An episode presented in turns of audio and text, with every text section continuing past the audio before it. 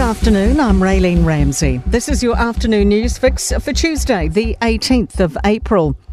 The collapse of major Kiwi construction firm Scarborough has left about 300 creditors owed an estimated $14.9 million. The liquidator's first report has a seven page list of local and international creditors, some associated with our larger corporates, as well as Auckland Council and Watercare Services.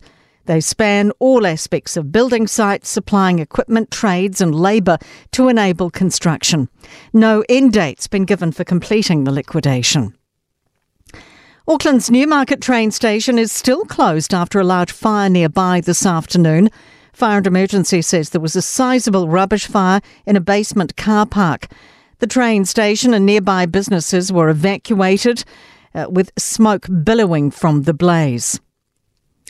A Whangarei Early Childhood Centre manager lost her teacher's registration after roughly handling children in her care. Open Justice reports Sonia K. Costello force fed children and made racially insulting comments. Danica McLean has more. Costello faced 11 charges of serious misconduct at the Teachers Disciplinary Tribunal for incidents spanning a decade. In one instance, a staff member recalled Costello saying a Maori child was thick, and this was what happens when your people are raped and pillaged. Costello did not appear at the hearing. A pedestrian hit by a vehicle on Corinthian Drive about 9:45 this morning on Auckland's North Shore has died.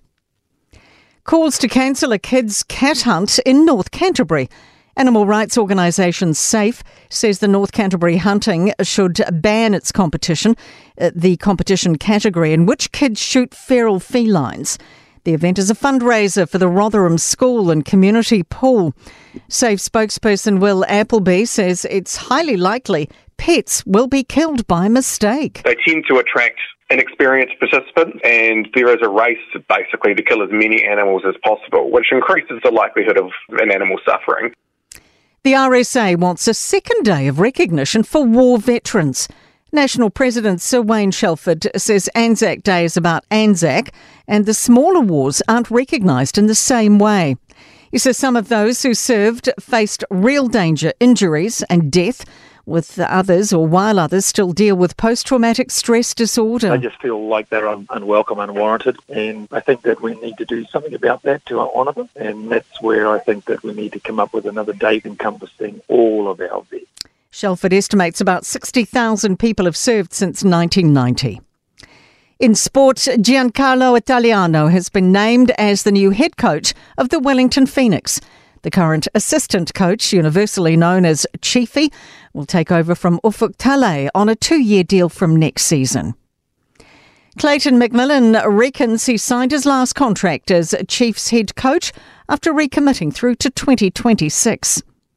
And Allan Bunting insists it's only a matter of time before female coaches are brought into the Black Ferns 15 setup. The new head coach named an all male assistant staff last week. I'm Raylene Ramsey. That is your latest news fix. We'll be back with the next update tomorrow morning from the Newstalk ZB newsroom.